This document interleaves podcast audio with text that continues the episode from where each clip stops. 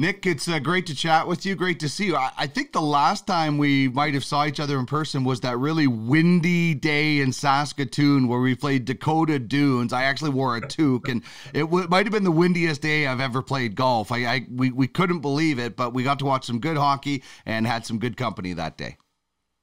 Yeah, it feels like yesterday. Not really. Man. No, but in all honesty, some great memories out there, of course, hanging out with your brother, all those years at Sportsnet covering Memorial Cups with Darren and Doug McLean at the time, and John Shannon was involved. It was some fantastic times and dear memories, including that particular day, Dino. Yeah, it was a busy day on the golf course, and you've been busy as well. Before we get into our five big storylines for the NHL this season, let's talk about Next Rewards. I was checking it out on Monday night during the Dodgers game, which helped me get over the Dodgers completely collapsing in the playoffs. But this is a neat kind of an alternative to some of the things that are out there. It's a neat sports gaming app that is non-gambling. Tell me a little bit about Next Rewards.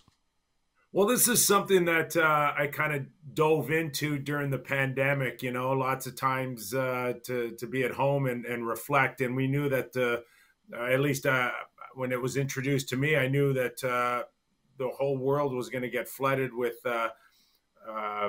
legalized sports gaming betting with real money. So this was one of the things that I looked at that went against that grain, that still offered everything that's out there. And we know what it means to you or me, Dino, when we watch pro sports, that we can't do it without our phones. We're either texting somebody or looking up stats while we're watching. And this is another way to engage in the game, but without using real money, no credit cards involved. This is a free app that enables you to have questions brought to you, i.e., will they kick a 45-yard field goal? Will this Major League Baseball player get on base at this bat? Will the Edmonton Oilers and Connor McDavid score a power play goal in the next 2 minutes? So all of these come into play, and if you guess correctly, you get reward points. You don't get real money. You're not getting rich, but what you are able to do is now collect these reward points and redeem them in our catalog. And what's in our catalog? The good old Canadian Timmy Hortons. Starbucks is involved. Swiss Chalet. Bass Fishing. I mean, there's a lot of things. Uber. Mm-hmm. And you just go redeem the points, and then you know you're in a position to get something for nothing. And of course, the play for us is involving the corporate world that wouldn't necessarily be involved with real gambling. A chance to interact with the people that love their product. So I think it's great. If you go to nextrewards.app. You can download it, and if you use Kipper19, I will give you the first 250 points. Well, like I said, I used it. I was trying to motivate the Dodgers by guessing the correct things for them. It didn't work, but it was a lot of fun, and I can only imagine what it will be like on NFL Sundays or the big Saturday nights, big Wednesday nights when there's so much going on. So I'm looking forward to diving it into a lot more. And I like that it's a non-gambling alternative without real money in that. So it's I think it's just a little bit more. I don't know if the word safer or whatever is, but a little bit more accessible for a lot of people.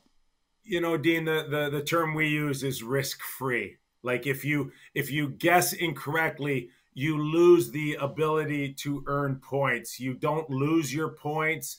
You don't lose any money.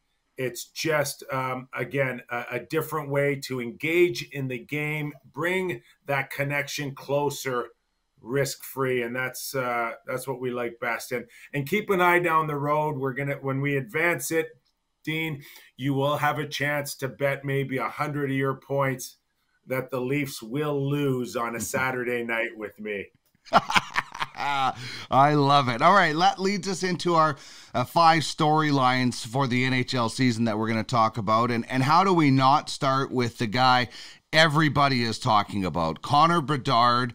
And I'll throw the number out, 85.5 points, over or under for Mr. Bedard, 85.5 points in Chicago. And what are your thoughts on Bedard? You know, we saw McDavid a few years back, I guess 8 years back now, after the 2015 draft. The hype is real for Bedard. I got to see him live a lot out west. Your thoughts on Connor Bedard in Chicago, and will he beat 85.5 points?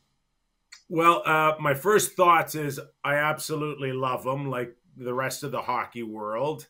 And my second thoughts is that he will come just underneath the 85. To come into the league and be a point-a-game guy, only a dozen or so have really been able to do that, you know, over the course of a very long time. But that's not saying that it won't be a successful year for him. I do believe that he can knock on the door of 75 points and maybe with some luck, a point a game.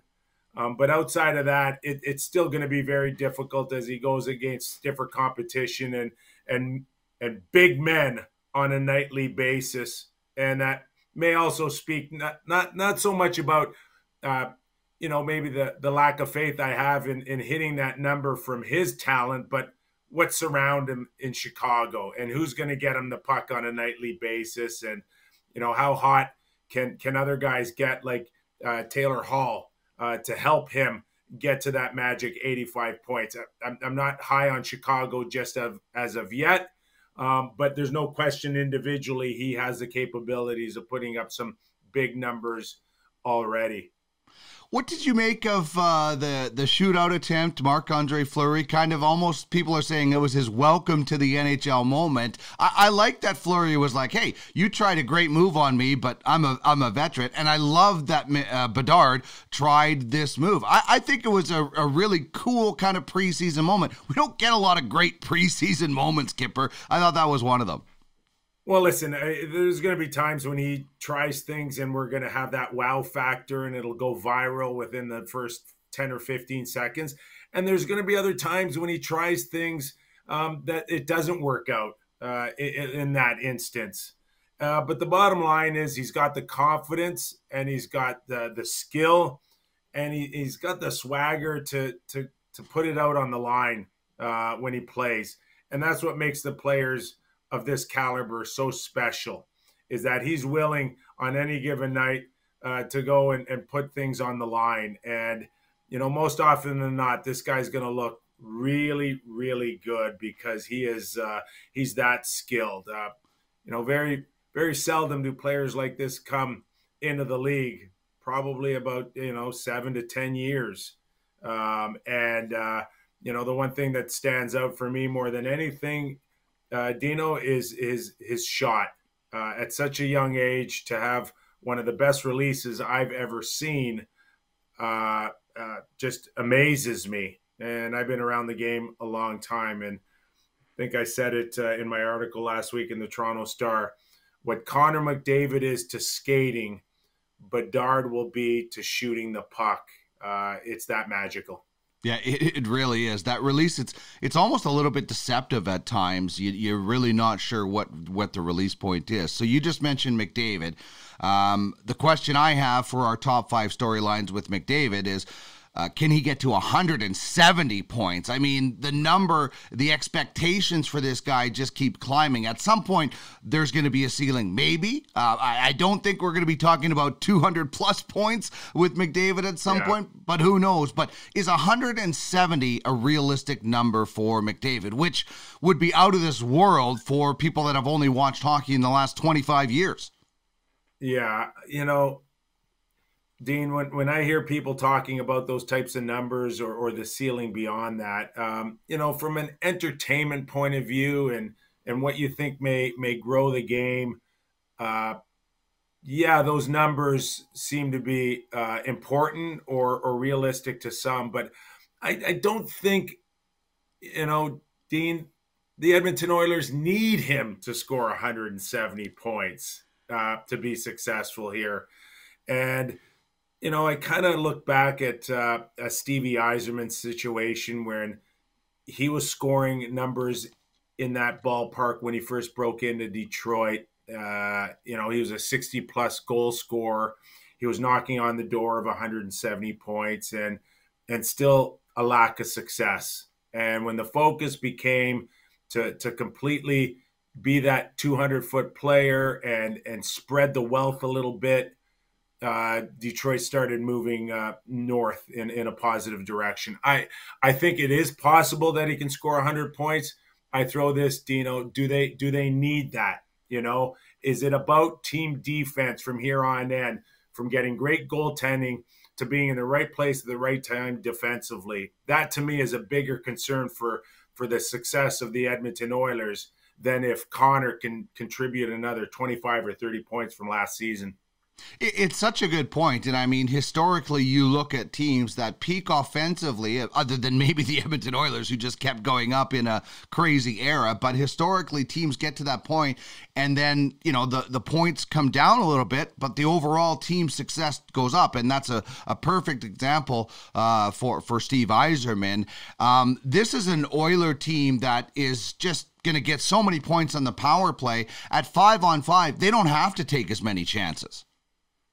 No, they don't. And, you know, they've added some additional depth with Connor Brown, and I love him, and I think he is a responsible player. For me, again, you know, two favorite teams in Canada we know are the Edmonton Oilers and the Toronto Maple Leafs, and yet we do question whether or not that both blue lines are ready to take a next step. So, mm-hmm. You know, when it comes to the offense, we know Evan Bouchard is capable.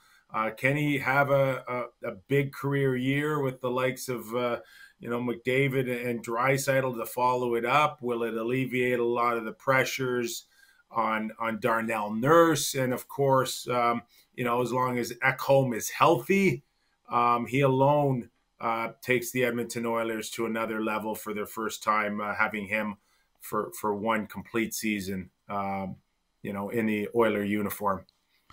Yeah, I think you kind of nailed it there with the blue line. One struggle of a blue liner, one injury to a blue liner, and then you're going with Cody Ceci and those guys into the top four, and those are only stopgap measures. So defensively is where this team needs to improve, and I think they could use, you know, a big season from Broberg. Bouchard probably could get 20 just on that power play alone, but it'll be interesting to see. You know, you talk about the Leafs and the Oilers being entertaining teams, and they are offensively, but sometimes that doesn't get it all done. What is entertaining is scoring goals, and we had 5 50 goal scorers last year, 2 in the 60s.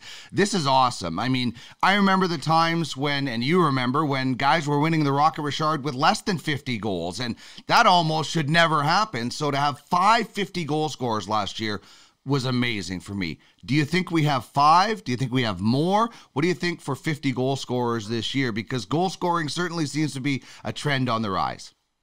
Yeah, I think it's definitely trending in that. And let's not forget, Dean, from the get-go coming out of the lockout in 2004, the league has just been doing nothing but putting the players in position to open up the game, from the original clutching and grabbing disappearing to the rule changes, puck over the glass, offensive zone face-offs, picking your side. Everything has been geared for the shooter, and unfortunately for the goalies, it's going in the wrong direction. But yeah, we've got some great guys that can put the puck in the net, and you know, whether it's a Nathan MacKinnon now, who's ready to go to 50, Jack Hughes, you know, Willie Nylander. We think here in Toronto, he could score 35-40 with his eyes closed. If he puts a little bit more consistency in his game, he could be knocking on 50. Most teams aren't short of guys with that type of potential. To be over half a dozen, I think, should be a real easy bet. Yeah, I think it's just amazing, and I think for sure we can get past the five. All right, right off the bat, there are some coaches that are on the hot seat. What NHL teams and their fan bases are asking questions about their coach right off the bat in the season? Do we have some coaches on the hot seat already? No, Dean, we don't. Just take a look at half a dozen teams with brand new coaches, right? From Washington to the Rangers. I mean, I think we've got coaches that are in play, and of course we know the ones that aren't going anywhere and are considered some of the better coaches, over the last few years, like a John Cooper and a Rod Brendamore. But we've also got coaches that have been around that just got extensions. Todd McClellan in Edmonton. We've got Sheldon Keefe with a brand new contract. So I don't think there's really anybody in real danger. Now, if you look, past Christmas, and there's a few teams maybe on the outside looking in and a couple of voices that may get tiresome to the players. Maybe one guy I would keep an eye on, in the back half of the season would be Craig Berube. How's that? Yeah, it's been a situation where he won a cup, and then that voice, kind of that message, just dies off after a while. Coaches in general have short shelf lives, and then sometimes the harder coaches seem to be an even shorter shelf life, the Sutters and et cetera. All right. Your Stanley Cup final is, and will a Canadian team end the 30-year drought? I can't believe it. 30 years. That's as long as when I graduated high school, there hasn't been a Stanley Cup champion. But who's your Stanley Cup final this year, and will a Canadian team be in it and end it? Yeah, I unfortunately have to say that the drought continues in Canada. I think Toronto's destined to go deeper. I think the Oilers are destined to go deeper, but I just don't know between now and the trade deadline if there is enough room to solidify a blue line, some more toughness when it comes to Toronto, a better shutdown guy. I don't think that they're quite there just yet. So I've got a Carolina coming out of the East, and I've got a Dallas Stars coming out of the West. And I believe I went with the Dallas Stars to win the Stanley Cup as, somewhat of a long shot. I know there's a lot of people out there that disagree with me and would go safer with the Oilers or Vegas defending, or even Colorado coming back. But I think the Dallas Stars are a big, strong team, and Ottinger, I really like between the pipes. I'm with you, man. I got Dallas coming out of the West, too. They add Duchesne, Robertson, Ottinger, Heiskanen. They're a year older. When your third center is Tyler Seguin, you're doing pretty well. I think people might be sleeping on the Stars. I know Vegas, I know Edmonton is popular, and obviously Colorado, but I like Dallas just like you. So I like that choice for sure. And we talk about ending a Canadian drought. You ended a drought in New York. You helped to end that drought in 1994. How often do you go back to that? Like 29 years now for that championship. Do you drift back to that constantly? I know people ask you about it a lot, but is it on the forefront of your mind? I can't imagine winning a Stanley Cup and not thinking about it every day. Yeah. Well, first and foremost, what's been great as a retired player is watching the growth of the NHL alumni. And, it's been around for a while, but when it transitioned from Mark Napier to Glenn Healy, it just seemed like it went to another level. So the support out there for ex-players has never been better. And the growth of respective alumni has never been better. And, I played with 4 teams in the National Hockey League, and I was fortunate enough to win a Stanley Cup in New York, and their alumni is just absolutely amazing. Always in a position every year to go back for a few days and you know, when you go through Madison Square Garden, it's still, believe it or not, 30 years later, we're looking at some familiar faces. And, you know, it's just a flood of emotion going back to 1994. And, you know, remembering Steve Larmer's words moments after we won the Stanley Cup was that we're going to walk together and they can never take this away from us. And every year we feel it when we go back.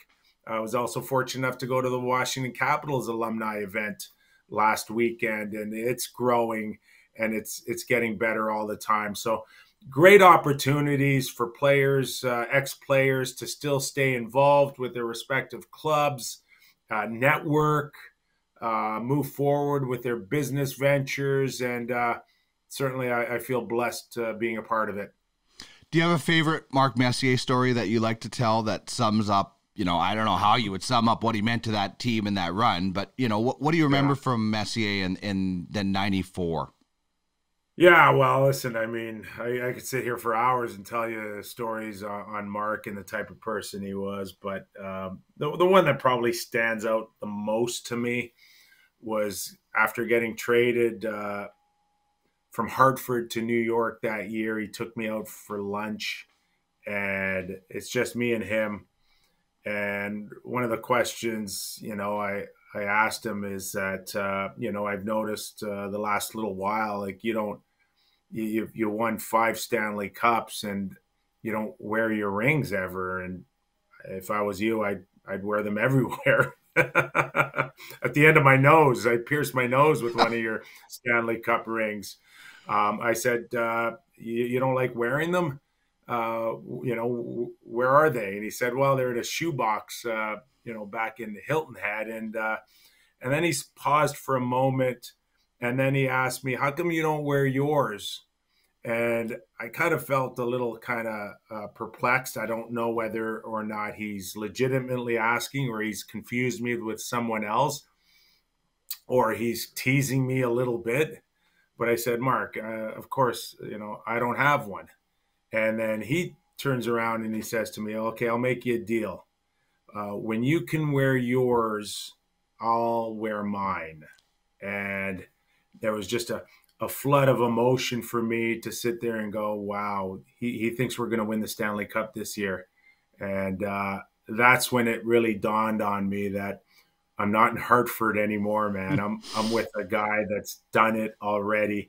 And he thinks I'm going to get one this year, and we're going to wear them together in the future. And I thought that was an amazing feeling for me in my career. And I still feel like it.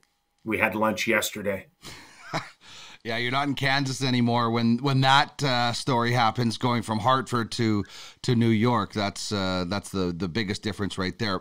Really quickly, do you think we will see NHL players in the Olympics, and is it important? Yeah, I don't have it as a slam dunk, to be honest with you. I know how the players feel, Dean, but, you know, there's the money component in all of this, and that's where sometimes the players, you know, just don't probably remind themselves enough that this is a multi-billion-dollar industry, and, you know, once again, to shut down the league to play in the Olympics, what does that mean?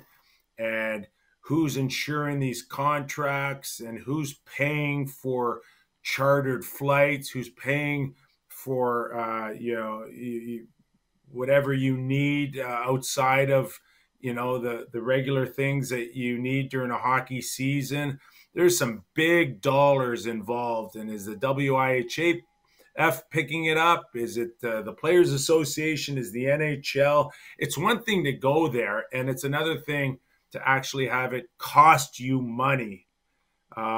Once they get over the logistics of who pays for what, we'll see how it unfolds. But, you know, we know there's challenging times, you know, financially around the world right now, from higher interest rates to, you know, expenses. And we've seen the league now worked through two financial crises. One is with the regional coverage down south, and the second one is a long-term beverage deal they did with BioSteel, who's run into some challenges and is now in the hands of, I guess, the legal courts on whether or not they'll declare bankruptcy or they'll get sold. So money's tight out there. Once they figure out who pays for what and how much they're willing to pay, that, like I said, the WIHF, who don't want to pay as of now, we'll get a clearer idea where this thing goes. Kipper, this has been so much fun. Can't wait to see you doing Leaf games. Obviously, Real Kipper and Bourne 4 to 6 on Sportsnet 590, and of course, Next Rewards. People can check it out and, like I did, drown their sorrows of their favorite team sucking by getting some points and some rewards. So, thanks so much for joining me. I hope we can do it again sometime and maybe get out and play some windy golf again. It sounds good, Dean. Thanks for the time, and thanks for letting me share the story of Next Rewards.